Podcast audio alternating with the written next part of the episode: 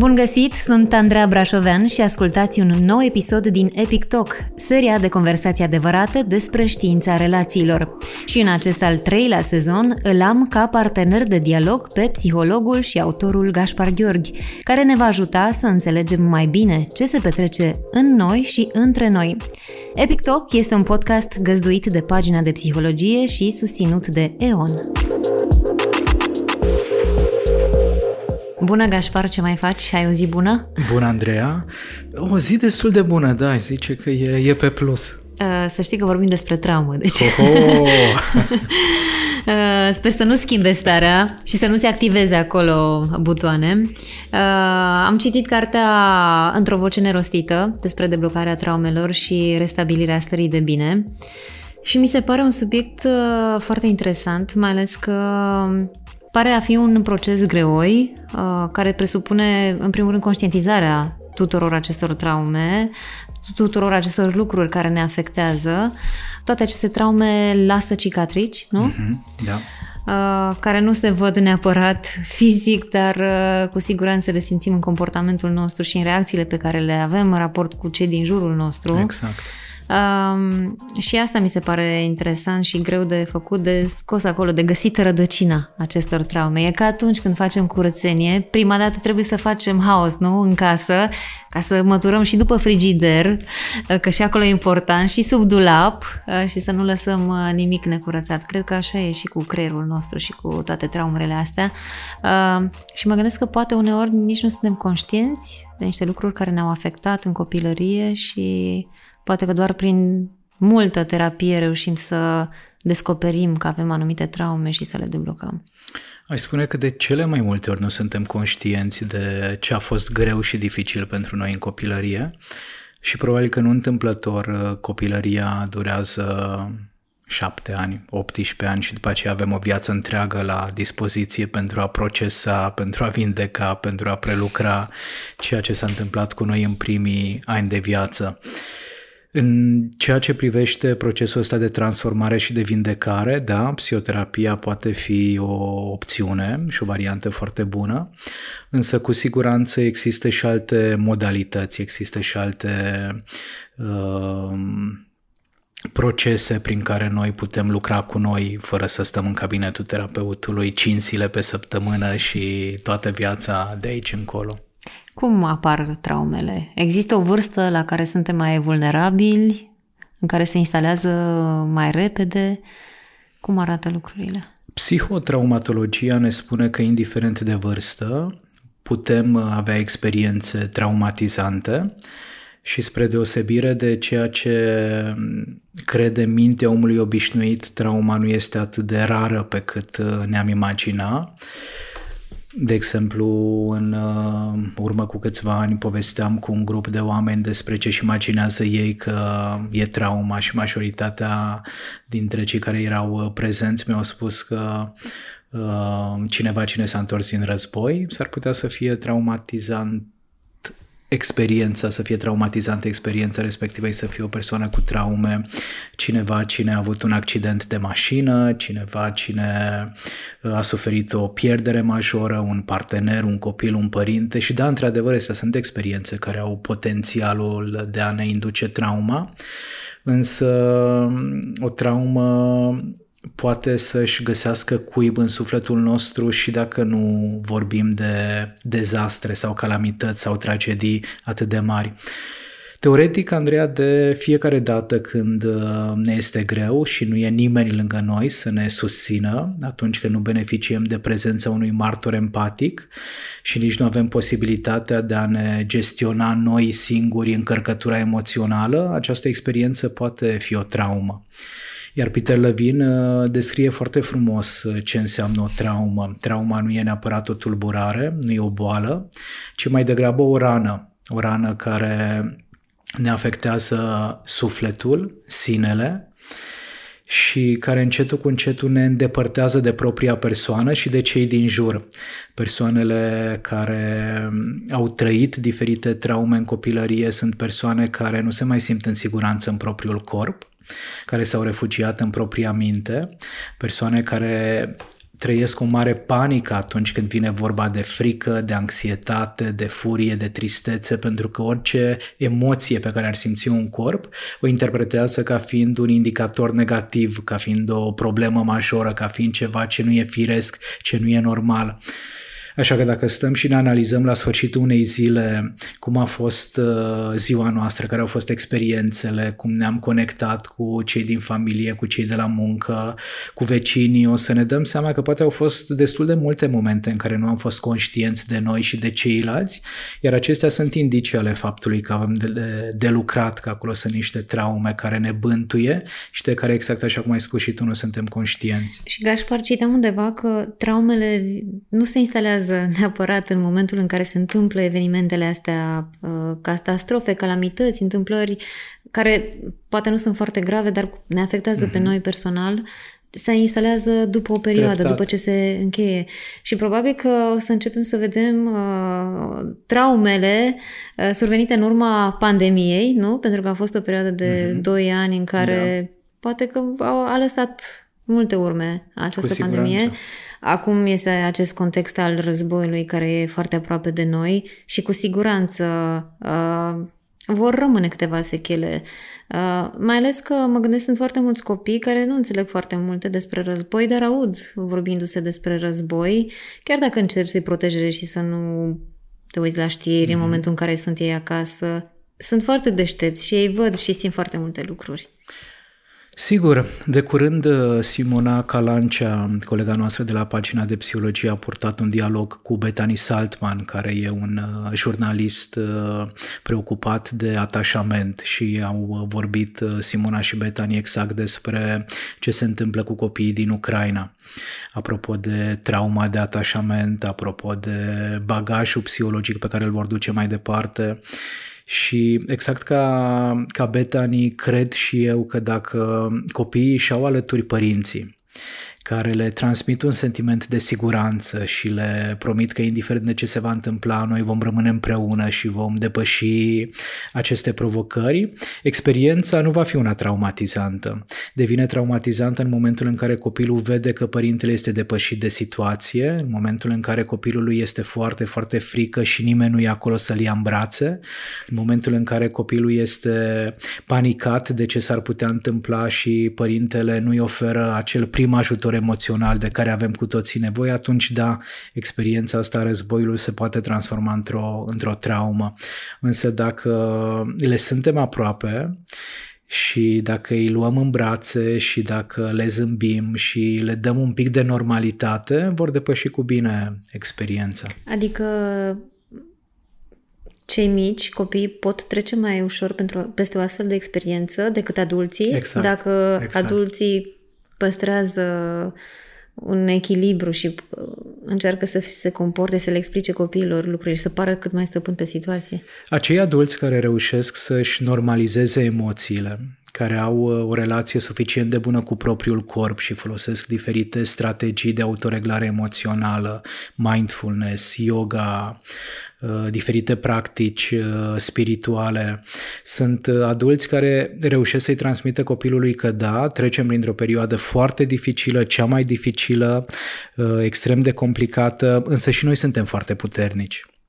Adulții care însă nu au uh, astfel de strategii la îndemână și care se așteaptă ca emoția să treacă de la sine sau care au impresia că nici nu ar trebui să se întâlnească cu această avalanșă de emoții, aceștia sunt adulții care nu pot reprezenta o sursă de confort nici pentru copil. Și de ce? Pentru că în momentul în care eu sunt plin de frică și de anxietate și nu știu cum anume să descarc această energie, tu, fetița mea, tu, partenera mea, tu, mama mea, tu, sora mea, o să simți și tu toată această energie. Dacă eu însă reușesc să o descarc sub o formă sau alta și vin uh, lângă tine, tu o să vezi uh, partea mea luminoasă. O să ai posibilitatea de a vedea, da, tata, mama se descurcă atât de bine și dacă ei pot și eu pot. Dacă ei au învățat ceva și eu pot să învăț ceva. De aceea copiii care au în jur adulți care practică mindfulness, adulți care au o igienă emoțională, adulți care nu fug de emoții, ci din contră fac tot posibilul pentru a-și normaliza trăirile, sunt copii foarte norocoși. Gașpar, cum recunoaștem trauma? Și aici tu ai foarte multă experiență în cabinet. Uh, au fost la tine oameni care, după câteva ședințe sau după poate o perioadă mai lungă, și-au dat seama că au niște traume, nu știu, din copilărie pe care nu știu, lucruri pe care nu și le aminteau uh-huh. și nu și le-au amintit o perioadă foarte lungă de timp și au uh, scos la iveală toate problemele acestea ședințele de terapie. Sau uh, lucruri, cum le numești tu, Andreea, ori amintiri pe care nu le-ar fi considerat ca fiind uh, traumatizante. Noi pentru a putea să mergem mai departe, pentru a putea să supraviețuim, ne disociem de cele mai multe ori de durere și de suferință și atât de ușor ne putem amuza de bătăile din copilărie, de momentele dificile din copilărie și zâmbind avem impresia că ne-a fost bine. După care vine terapeutul și adresează câteva întrebări și ne dăm seama că stai puțin, n-a fost bine. Râsul meu de acum nu e un râs de bucurie sau de fericire, ci e un râs pe un fond nervos care vine din altă parte. Și apropo de cum recunoaștem trauma, putem privi postura sau uh, poziția corpului uh, și să realizăm că acolo e o încărcătură care seamănă a traumă. Dacă cineva are o postură a corpului extrem de rigidă sau de încordată, acesta este un uh, indicator de traumă. Dacă cineva are musculatura feței extrem de uh, puțin mobilă și flexibilă, e din nou un indicator de traumă. Dacă cineva vine cu umerii extrem de lăsați și e ca și cum n-ar avea coloană vertebrală, este un nou indicator de traumă. Dacă vine clientul, uh, vorbim despre povestea sa de viață sau despre ceva ce îl deranjează în momentul prezent și îl întreb ce simte în corp și dacă el îmi spune că e un mare gol și că niciodată nu știe ce simte în corp pentru că nu simte absolut nimic, acesta este un alt indicator de traumă. În momentul în care vine clientul și nu mă privește deloc în ochi sau uh, se așează pe canapea într-un mod în care nu e deschis să se conecteze cu mine, e un alt indicator indicator de traumă. În momentul în care nu-și amintește foarte multe pasaje din copilărie, ar putea să fie o suspiciune de traumă. În momentul în care în mod repetat are eșecuri relaționale sau eșecuri profesionale, ar putea să fie din nou uh, o ipoteză cum că acolo e ceva ce blochează energia. Pentru că apropo de rana despre care vorbește Peter Levin, marea provocare cu trauma este aceea că ne blochează energia și capacitatea de a trăi de a simți, de a iubi, de a lupta pentru visurile noastre, de a coborâ în corp, de a-i îmbrățișa pe cei dragi nouă. Foarte des uh, noi românii avem tendința de a ne ține la distanță de atingeri și avem impresia că ceilalți sunt foarte intruzivi și că intră în zona noastră intimă. Și da, într-adevăr, sunt unii care sunt mai intruzivi și care depășesc limitele, însă trebuie să recunoaștem că și noi avem multe mecanisme de apărare, multe uh, bariere prin care ținem intimitatea la distanță, pentru că nu poți să-ți dai voie să-ți permiți, Andreea, să primești iubirea cuiva, admirația cuiva, aprecierea cuiva, dacă nu te întâlnești și cu toată durerea și suferința pe care ai experimentat-o, pe care ai trăit-o sau pe care poate încă o trăiești, dar nu ești conștient de asta. Pentru că în momentul în care vine cineva și îmi face un compliment, eu simt ceva.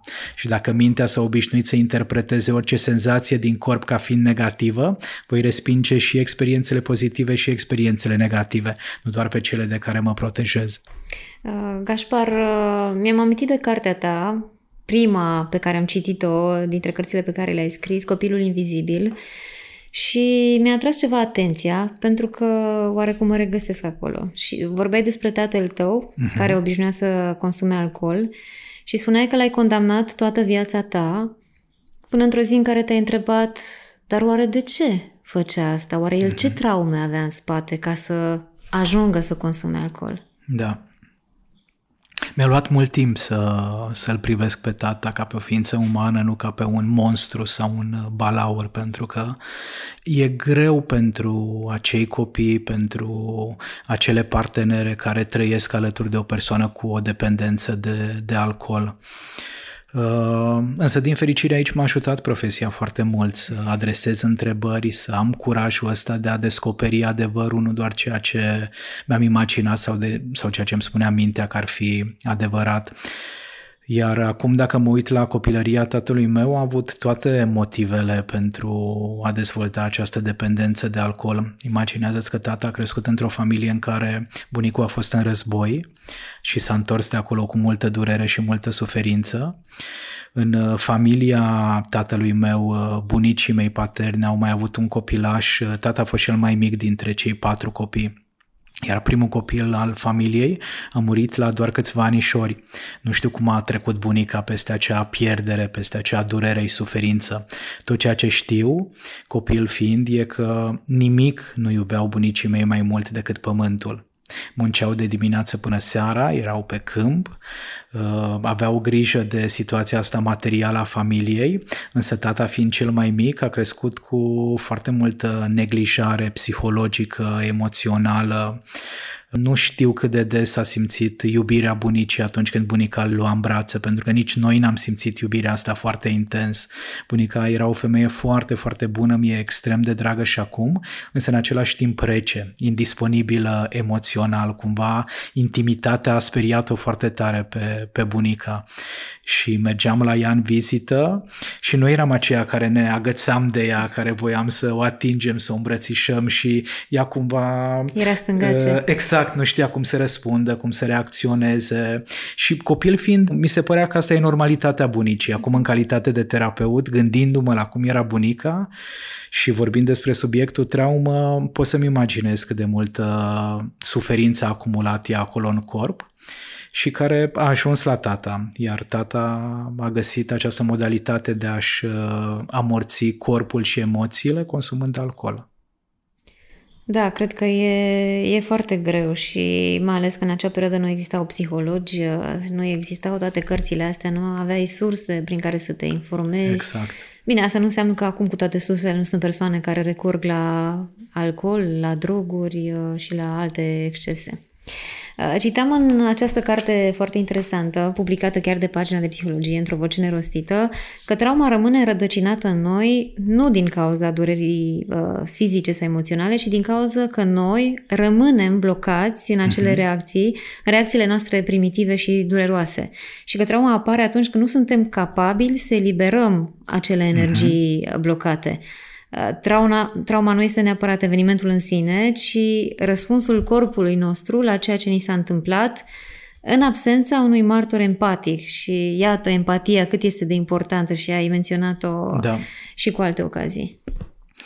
Este într-adevăr uh, surprinzător cum uh, avem acest corp care e echipat de la natură sau de la Dumnezeu, depinde de forța superioară în care încredem cu tot ce am avea nevoie pentru a putea avea o viață frumoasă, o viață fericită.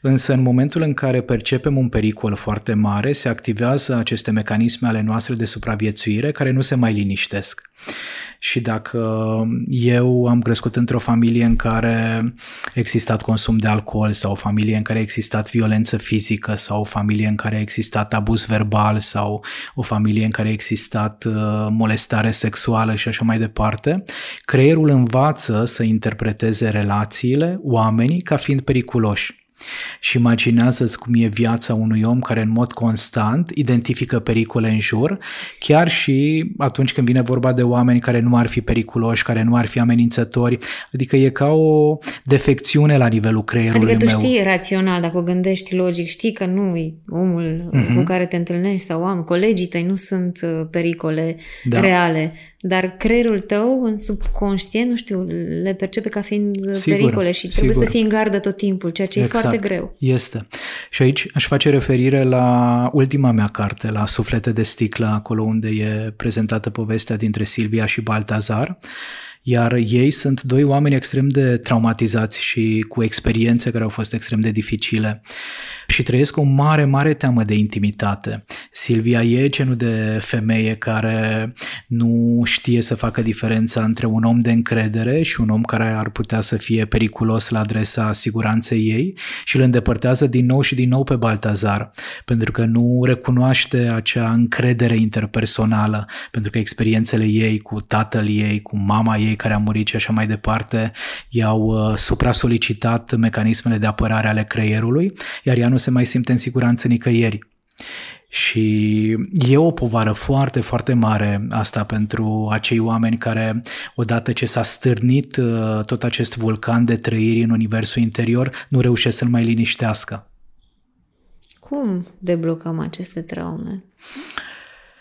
E nevoie de un martor empatic, apropo de ce spune Peter Levin, care ar putea să fie un psihoterapeut sau ar putea să fie un alt vindecător care folosește alte strategii, nu neapărat uh, psihoterapia sau psihologia. De exemplu, Silvia din carte, ea nu a îndrăznit să meargă la terapie, însă a descoperit yoga, iar studiile de specialitate ne arată foarte clar că yoga este o modalitate bună de a relua legătura cu corpul nostru, de a normaliza sau de a ne împrieteni cu senzațiile și cu trăirile noastre.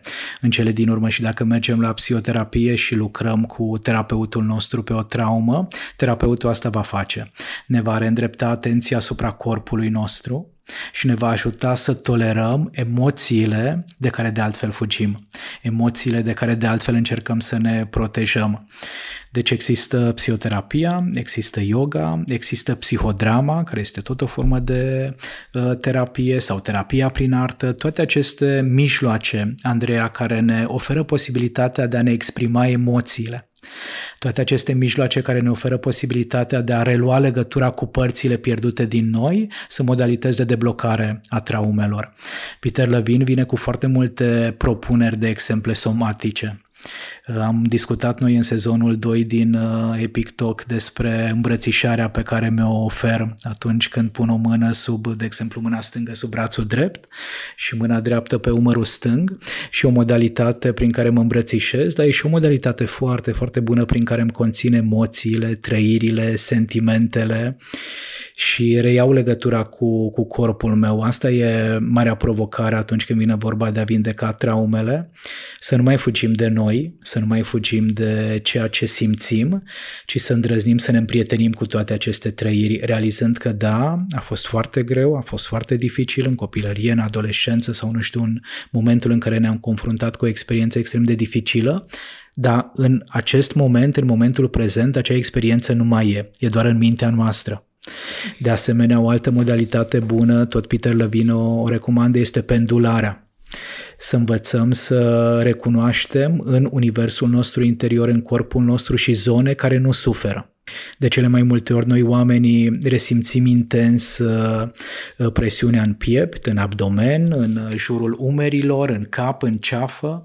Sau însă, avem atacuri de panică. Sau avem atacuri de panică. Uh, însă dacă ne folosim cu adevărat atenția, o să vedem că sunt părți ale corpului nostru unde este liniște și pace. Și dacă vine un client în cabinet și îmi spune că își simte pieptul extrem de tensionat, eu îl încurajez să respire de câteva ori, respir împreună cu el de câteva ori, inspirând pe nas, ducând aerul până în abdomen, îl încurajez să-și pună mâna pe, pe piept, să ducă un pic de căldură, un pic de bunătate, un pic de autocompasiune și după care îi îndrept atenția asupra mâinilor, de exemplu, și îl întreb ce simți în mâini. Și el o să-mi spună că nu, nu simt nimic în mâini, pare să fie liniște, pare să fie pace și o să-i spun ok, rămâi cu această senzație de liniște și de pace puțin, câteva secunde, nu foarte mult, cât am numărat până la 10, după care ne întoarcem din nou în zona pieptului și făcând uh, această pendulare între zona care este tensionată sau agitată și zona care este liniștită, deja pot să găsesc un uh, loc sigur în universul meu interior, în corpul meu. Aceasta este o modalitate foarte bună de a nu mă mai considera sau de a nu mă mai vedea atât de neputincios și de neajutorat. Pare foarte greu. Este. Poate, pare foarte grea și această interacțiune pe care o ai cu cei care vin la tine în cabinet. E o încărcătură mare acolo.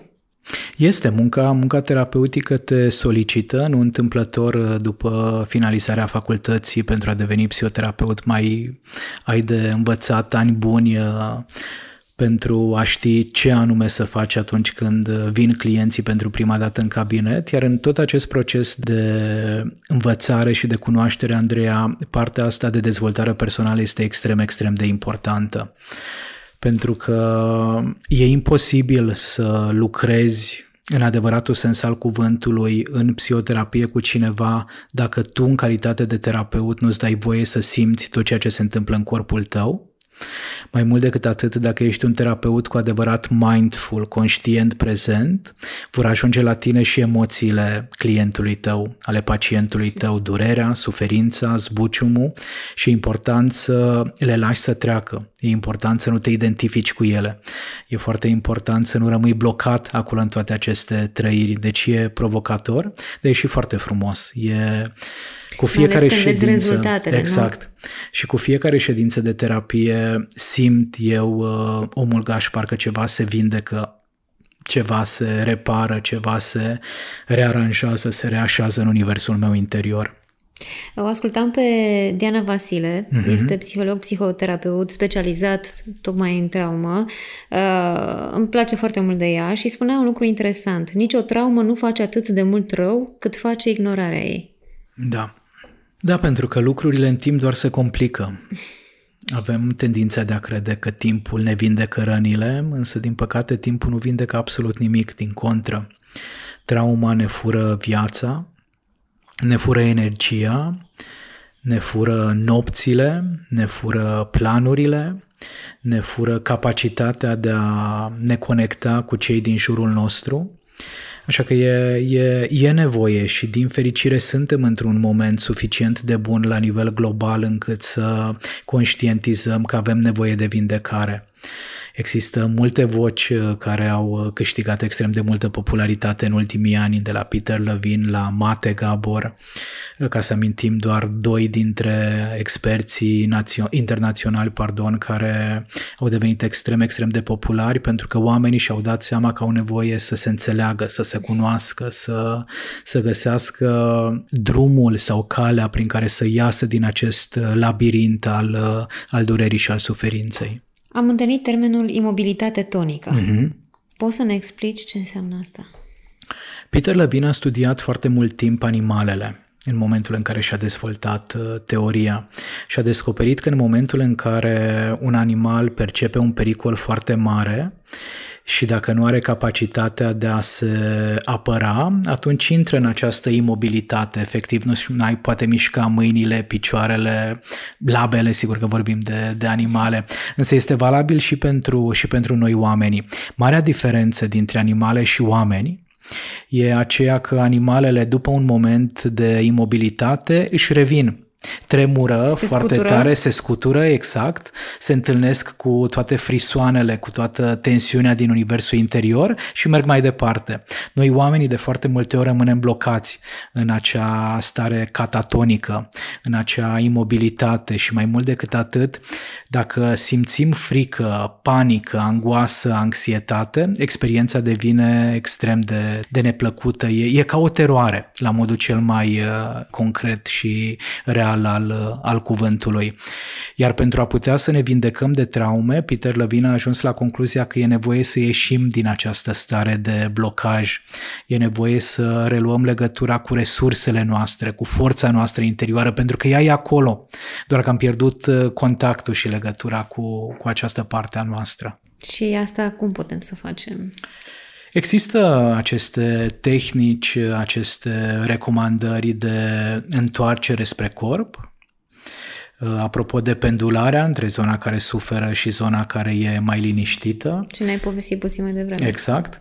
Uh, Peter Levine e și un mare fan al uh, tehnicilor care ne pun corpul în mișcare, să facem diferite sporturi, să comunicăm cu corpul nostru, să fim atenți la ce ne comunică corpul nostru. Apropo de titlul cărții, într-o voce nerostită, de fapt, acest titlu se referă la toate acele mesaje care vin dinspre corpul nostru, spre mintea noastră, însă pe care nu le interpretăm de fiecare dată într-un mod uh, sănătos. Hai să ne imaginăm că auzim un zgomot foarte, foarte puternic sau cineva te-a speriat pe tine implicându-se într-un comportament absolut uh, uh nepotrivit. Care e prima reacție pe care o simți în corp? Teamă. Spaimă. Teamă, da, ok, spaimă. Furie. Furie, da, o să simți că respirația e foarte rapidă, că inima îți bate foarte tare, că îți tremură mâinile, picioarele și mintea, dacă nu ai un dram de educație, o să spună că nu este în regulă ceea ce simți. Se vine Peter Levin și ne spune într-o astfel de situație, reactivitatea pe care tu o trăiești este normală și este firească.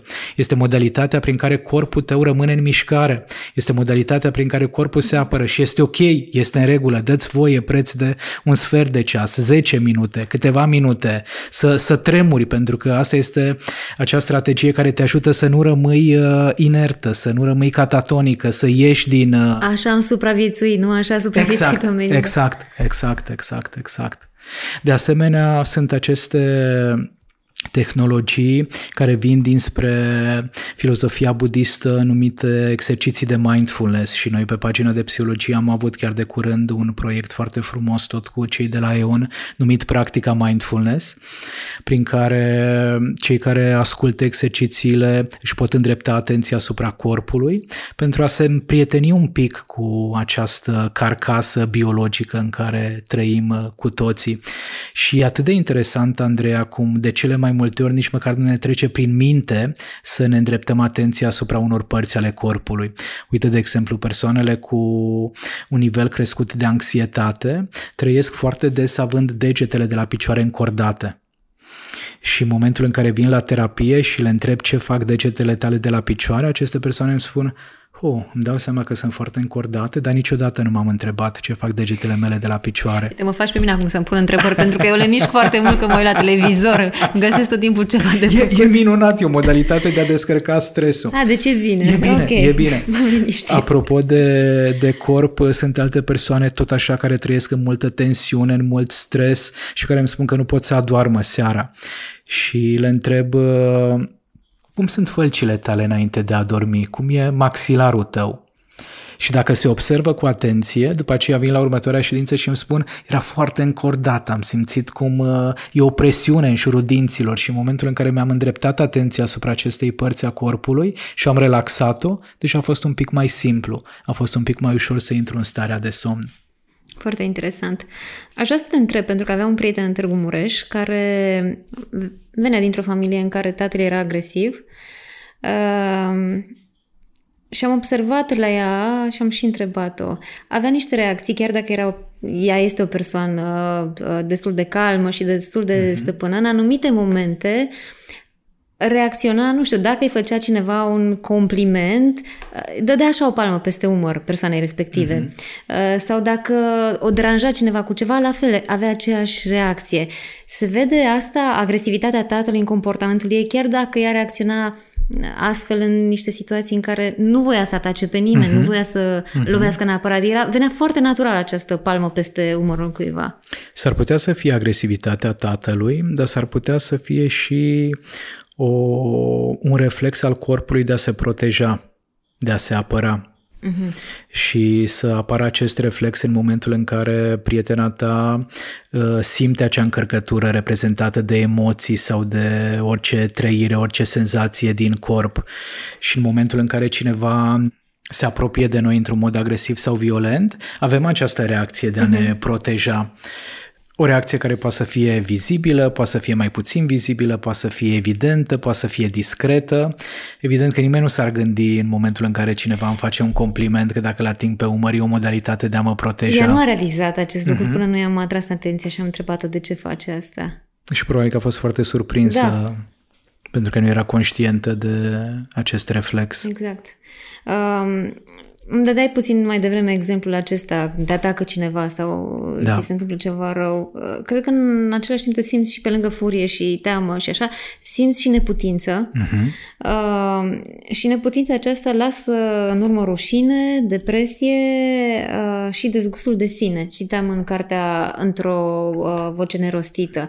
Explică-ne puțin ce înseamnă asta mai exact. Adică reprimând toate aceste lucruri, știind că altcineva e vinovat pentru ceva ce ți-a provocat, uh, tu ești dezamăgit de tine că nu ai reacționat sau cum ajungi să simți depresie și dezgust mm-hmm. în mhm. condițiile în care poate tu nu ai făcut nimic greșit? Mintea poate interpreta situațiile în chip și fel. Și de cele mai multe ori ne rușinăm noi pe noi din cauza faptului că nu am fost atât de rapizi pe cât ne-am fi dorit, din cauza faptului că nu am uh, blocat uh, comportamentele celeilalte persoane, din cauza faptului că nu ne-am susținut mai bine punctul de vedere. Și în momentul în care mă întâlnesc cu această rușine, cu această încărcătură foarte, foarte puternică, Rușinea vine cu mesajul care mi repetă din nou și din nou că eu nu sunt în stare, că nu sunt ok ca ființă umană, că nu sunt uh, capabil. Și repetându-mi asta la nesfârșit, ajung la un moment dat să cred și să mă identific cu toate acele gânduri. Și așa apare depresia, de exemplu, incapacitatea de a mai acționa, de a face ceva pentru starea mea de bine, pentru starea de bine a celor din jur. Rușinea e, e o emoție dificilă și o emoție pe care o trăiesc foarte des persoanele care s-au întâlnit cu trauma. Fie că vorbim de un viol, fie că vorbim de un abuz emoțional repetat, fie că vorbim de o relație în care nu a existat uh, siguranță, pentru că te întreb ce nu este în regulă cu mine. Și hai să ne întoarcem la exemplu în care cineva te-a speriat pe tine și tu ai avut reacțiile respective. Dacă nu le interpretezi, dacă nu le decodifici ca fiind fire și normale, o să înceapă o luptă, o să înceapă un război cu propria persoană. De aceea este foarte, foarte important atunci când uh, cineva trăiește o astfel de experiență și vine în terapie, de exemplu, să beneficieze de empatie din partea terapeutului și terapeutul să ajute acest om să înțeleagă că în momentul respectiv a făcut tot ce a știut și tot ce a putut mai bine. Și că de aici încolo lucrurile pot funcționa diferit, și poate dezvolta noi strategii de apărare, de protecție și așa mai departe, dar trecutul nu îl mai putem schimba. În această carte am găsit și câteva schițe uh-huh. care mhm. ne pot ajuta să înțelegem mai bine tot ceea ce înseamnă traumă uh, și am văzut o spirală. Uh, spirala rușine, vină, imobilitate, se transformă în furie se poate transforma și într-o formă de violență, de agresivitate pe care să o îndreptăm către cei din jur sau către propria persoană. Care ar fi pașii spre vindecare? Cum, cum ne vindecăm de toate aceste traume? Ok, Probabil că cel mai bine ar fi să mergem la un uh, terapeut uh-huh. Care știe pe ce butoane să apese, dacă și noi îl ajutăm. Uh, dar pentru cei care nu vor să meargă la terapie sau nu se simt pregătiți să meargă la terapie, uh-huh. Eu le recomand foarte des uh, oamenilor care nu vor să aibă de-a face cu un terapeut, ci cu un cabinet terapeutic să practice starea de prezență conștientă. Și poate că și aici e o traumă, nu? Dacă nu vrei să mergi la terapeut, poate că ai o traumă. Poate, cu... poate fi, poate fi. Eh, sau poate n-ai bani sau poate n-ai resursele necesare sau nu găsești un terapeut potrivit în uh, orașul sau în zona în care tu trăiești. Însă revenind, uh, le recomand aceste practici uh, de conștientizare a corpului. N-ai, n-ai nevoie de terapeut pentru a-ți îndrepta de mai multe ori pe zi atenția asupra ce se întâmplă cu mine. Și uite, de exemplu, acum noi vorbim de 38 de minute. Cum ar fi să ne oprim câteva secunde să inspirăm, ducând aerul până în abdomen.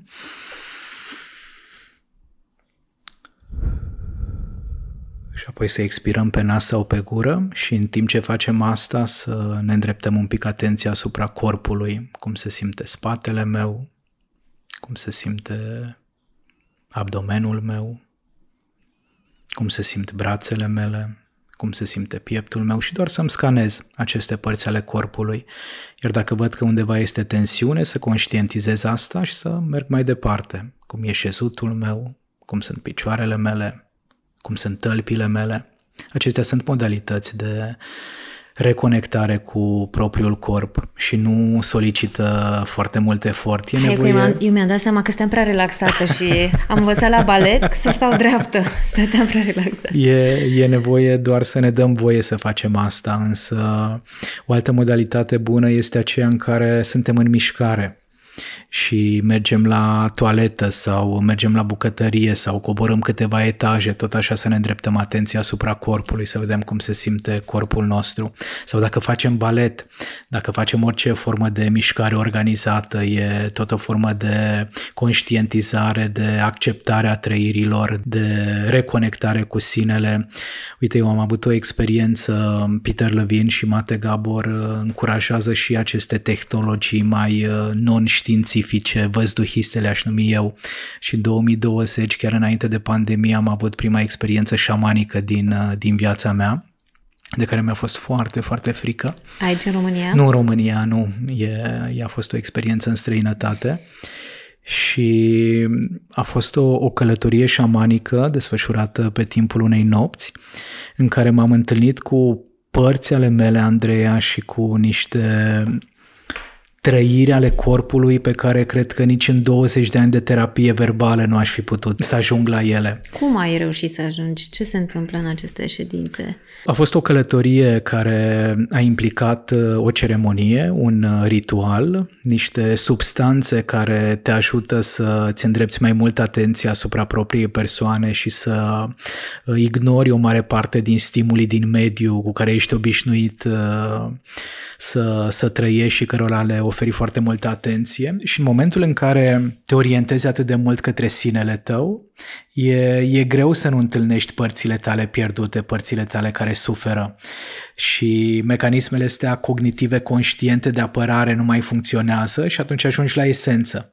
Și imaginează că m-am trezit la un moment dat în timpul acestei călătorii, având niște mișcări ale corpului meu, apropo de dans, că așa mi-am amintit de călătoria șamanică, niște mișcări repetitive pe care n-aș putea să ți le reproduc acum, însă care erau atât de eliberatoare pentru mine, erau extrem de vindecătoare și pe măsură ce corpul meu se mișca în maniera asta absolut greu de exprimat în cuvinte, tot ceea ce auzeam era un soi de oftat, de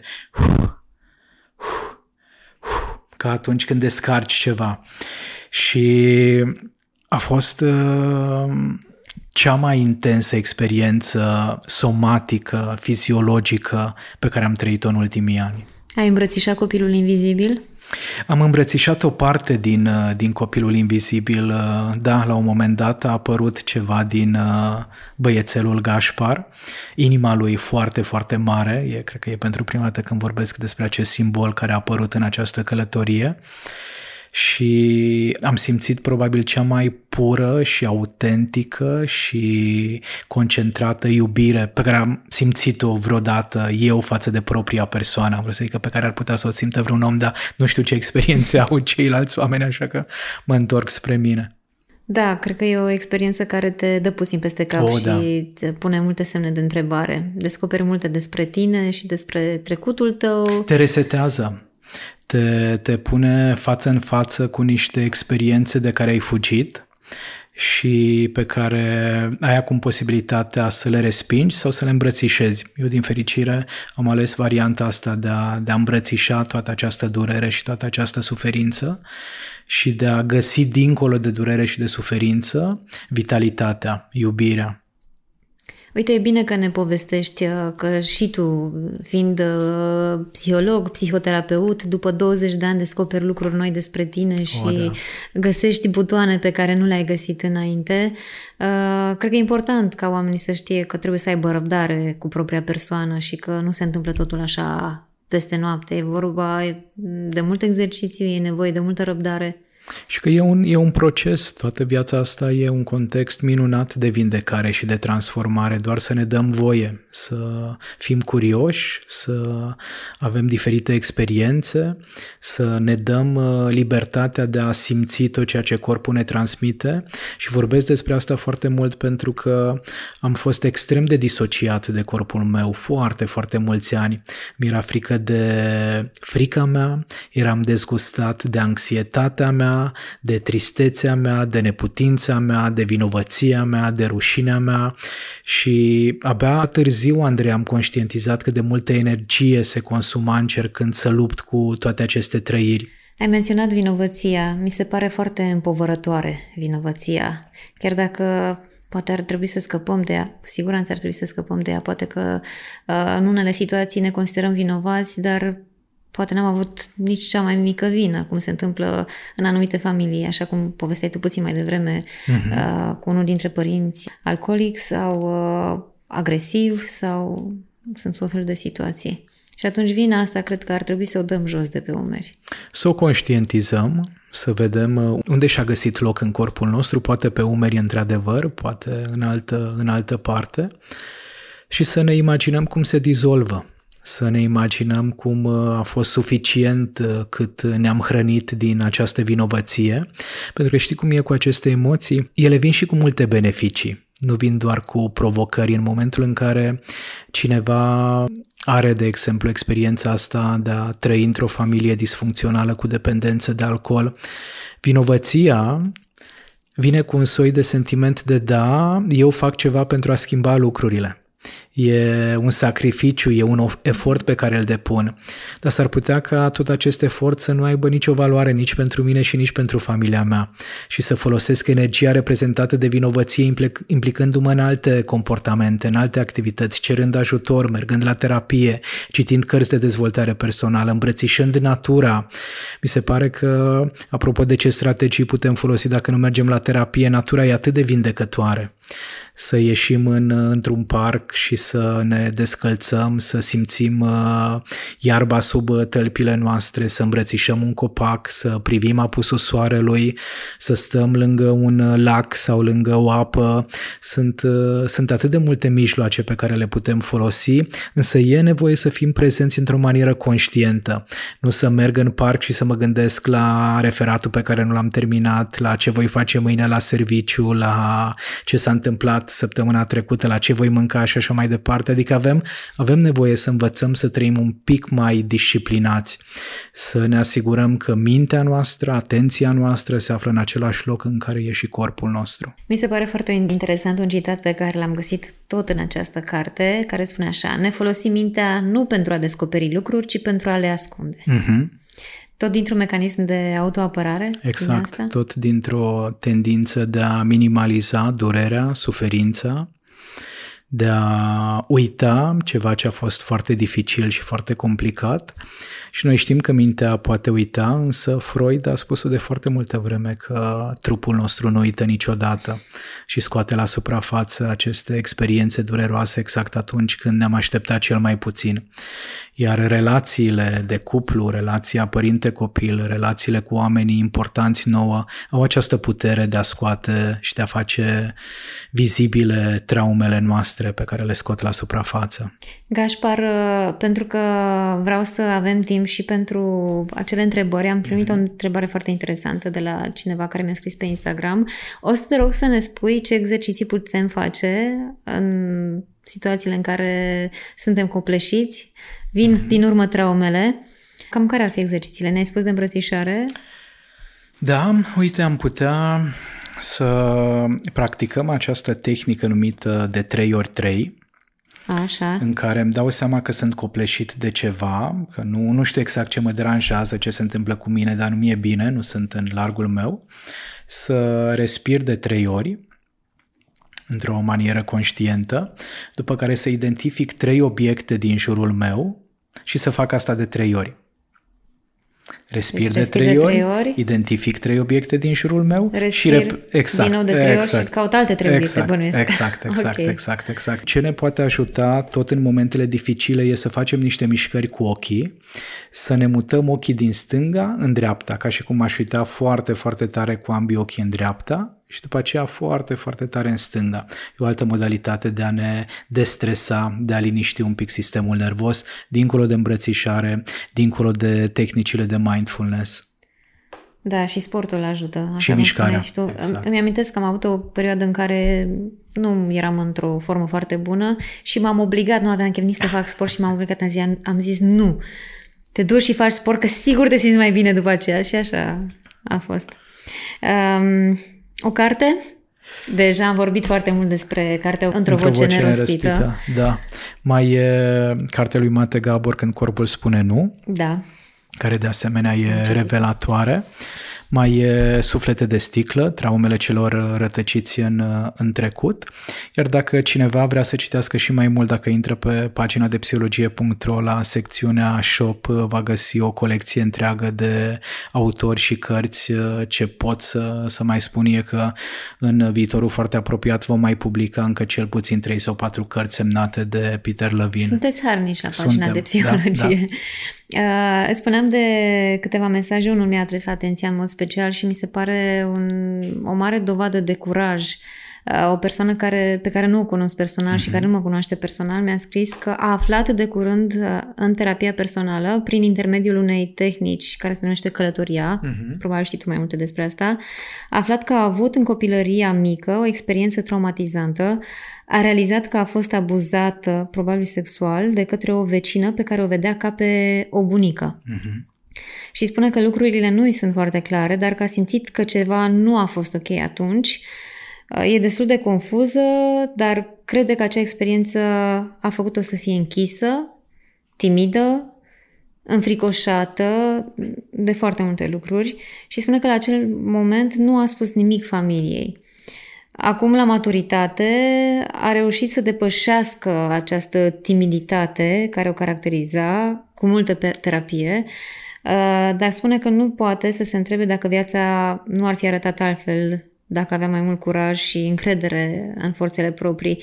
Și ne întreabă și mă roagă să te întreb cum ar putea să depășească această experiență care apare mereu în momentele de liniște și de asemenea întreabă dacă ar putea împărtăși lucrurile acestea cu soțul ei. Hmm. Cred că deja a făcut foarte multe lucruri această persoană pentru vindecarea sufletului și transformarea psihologică, apropo de terapie, apropo de această călătorie înspre universul interior, apropo de conștientizarea sau recunoașterea sau reamintirea anumitor experiențe dureroase, așa cum uh, e această posibilă încălcare a granițelor sexuale, deși e pe drum, pe drumul cel bun și se poate aprecia, se poate uh, simți extrem de mândră pentru tot efortul pe care, pe care l-a depus. Acesta e un lucru important atunci când ne implicăm într-un proces de autocunoaștere sau de analiză personală, să nu privim doar spre cât mai avem de parcurs, ci să fim mândri și de drumul pe care deja l-am parcurs, să fim recunoscători pentru tot ceea ce facem, pentru tot efortul pe care îl depunem. E minunat care o persoană resursă așa cum e terapeutul. Apropo de ultima parte, dacă să-i spune sau nu soțului, dacă e o relație bazată pe încredere, dacă există obiceiul de a purta conversații dificile și de a împărtăși diferite experiențe din copilărie, atunci ar putea să fie o alegere. Ar putea să fie o, o alegere care să fie exprimată acum sau mai târziu. Deci eu sunt foarte atent și vigilent la a nu le spune oamenilor ce să facă, pentru că cred că fiecare avem uh, libertatea de a decide pentru noi. Mai degrabă, cred că ne ajută să știm că se poate și altfel. Da, poate fi o modalitate bună de a crește intimitatea în cuplu, să împărtășim o astfel de experiență, însă s-ar putea să și creeze niște dezechilibre. Nu vin aceste împărtășiri doar cu multă liniște și pace. Și ele, exact, și Exact, ele, ele pot veni și cu multă tensiune, cu multă angoasă, cu, cu multă frică și poate că în discuțiile cu terapeutul ar merita abordat acest acest subiect. Ca să încheiem într-o notă mai pozitivă, Așa. mai avem o întrebare. Cum îi spui șefului că enough is enough? nu, nu știu dacă intră la categoria traumă, dar... E, poate fi, poate fi traumatizant un loc de muncă. Uh, nu cred că șefului ar trebui să-i spunem asta, ci să ne uităm noi în oglindă să ne spunem că a fost suficient sau că e suficient și că de aici încolo lucrurile vom face altfel. Pentru că nu ține de celălalt, nu ține de șef, nu ține de partener, ține de noi de a ne da noi această libertate de a acționa diferit, uneori fără permisiunea celor din jur. Așa că să meargă această persoană să-și caute cea mai mare oglindă din casă, poate la baie, poate pe hol, poate în dormitor, să-și ofere 10-15 minute pentru a face acest exercițiu în care se împrietenește, dacă n-a mai făcut asta, cu persoana din oglindă, fără să se uite la cum îi stă părul, cum îi stau hainele și așa mai departe, fără să se critique, ci efectiv să poate chiar să pună mâna și să se conecteze în maniera asta, știi, în momentul în care eu sunt în oglindă și uh, mi uh, apropii mâna de oglindă, persoana din oglindă își va apropia mâna de mine. Și e o modalitate bună de a construi intimitatea și de a-i spune sinelui meu părții din mine care se reflectă în oglindă că a fost suficient. Ok, acum poate să meargă mai departe, poate să facă lucrurile altfel, poate să-și facă vocea auzită, poate să pună limite. Hai că ne-ai mai dat un exercițiu. Uite, îți place să ne dai teme de casă. Uh, concluziile acestei... Uh... Mi-aș dori foarte mult să rămânem cu ideea că traumele nu sunt o condamnare pe viață, că traumele sunt niște răni psihologice, sufletești, uh, care se regăsesc în special în corpul nostru, este adevărat, dar care pot fi vindecate, pentru că dincolo de durere, dincolo de suferință, sunt și foarte, foarte multe resurse. Și la ora actuală avem diferite strategii uh, științifice, spirituale, artistice care ne pot ajuta să ne eliberăm din uh, teroarea traumei și să respirăm din nou, să ne bucurăm din nou, să trăim din nou. Gașpar, îți mulțumesc tare mult și mai ales pentru faptul că ai împărtășit din experiența ta personală. Te-am simțit puțin emoționat, mai ales când ai vorbit despre tatăl tău. Mulțumesc! Mulțumesc și eu!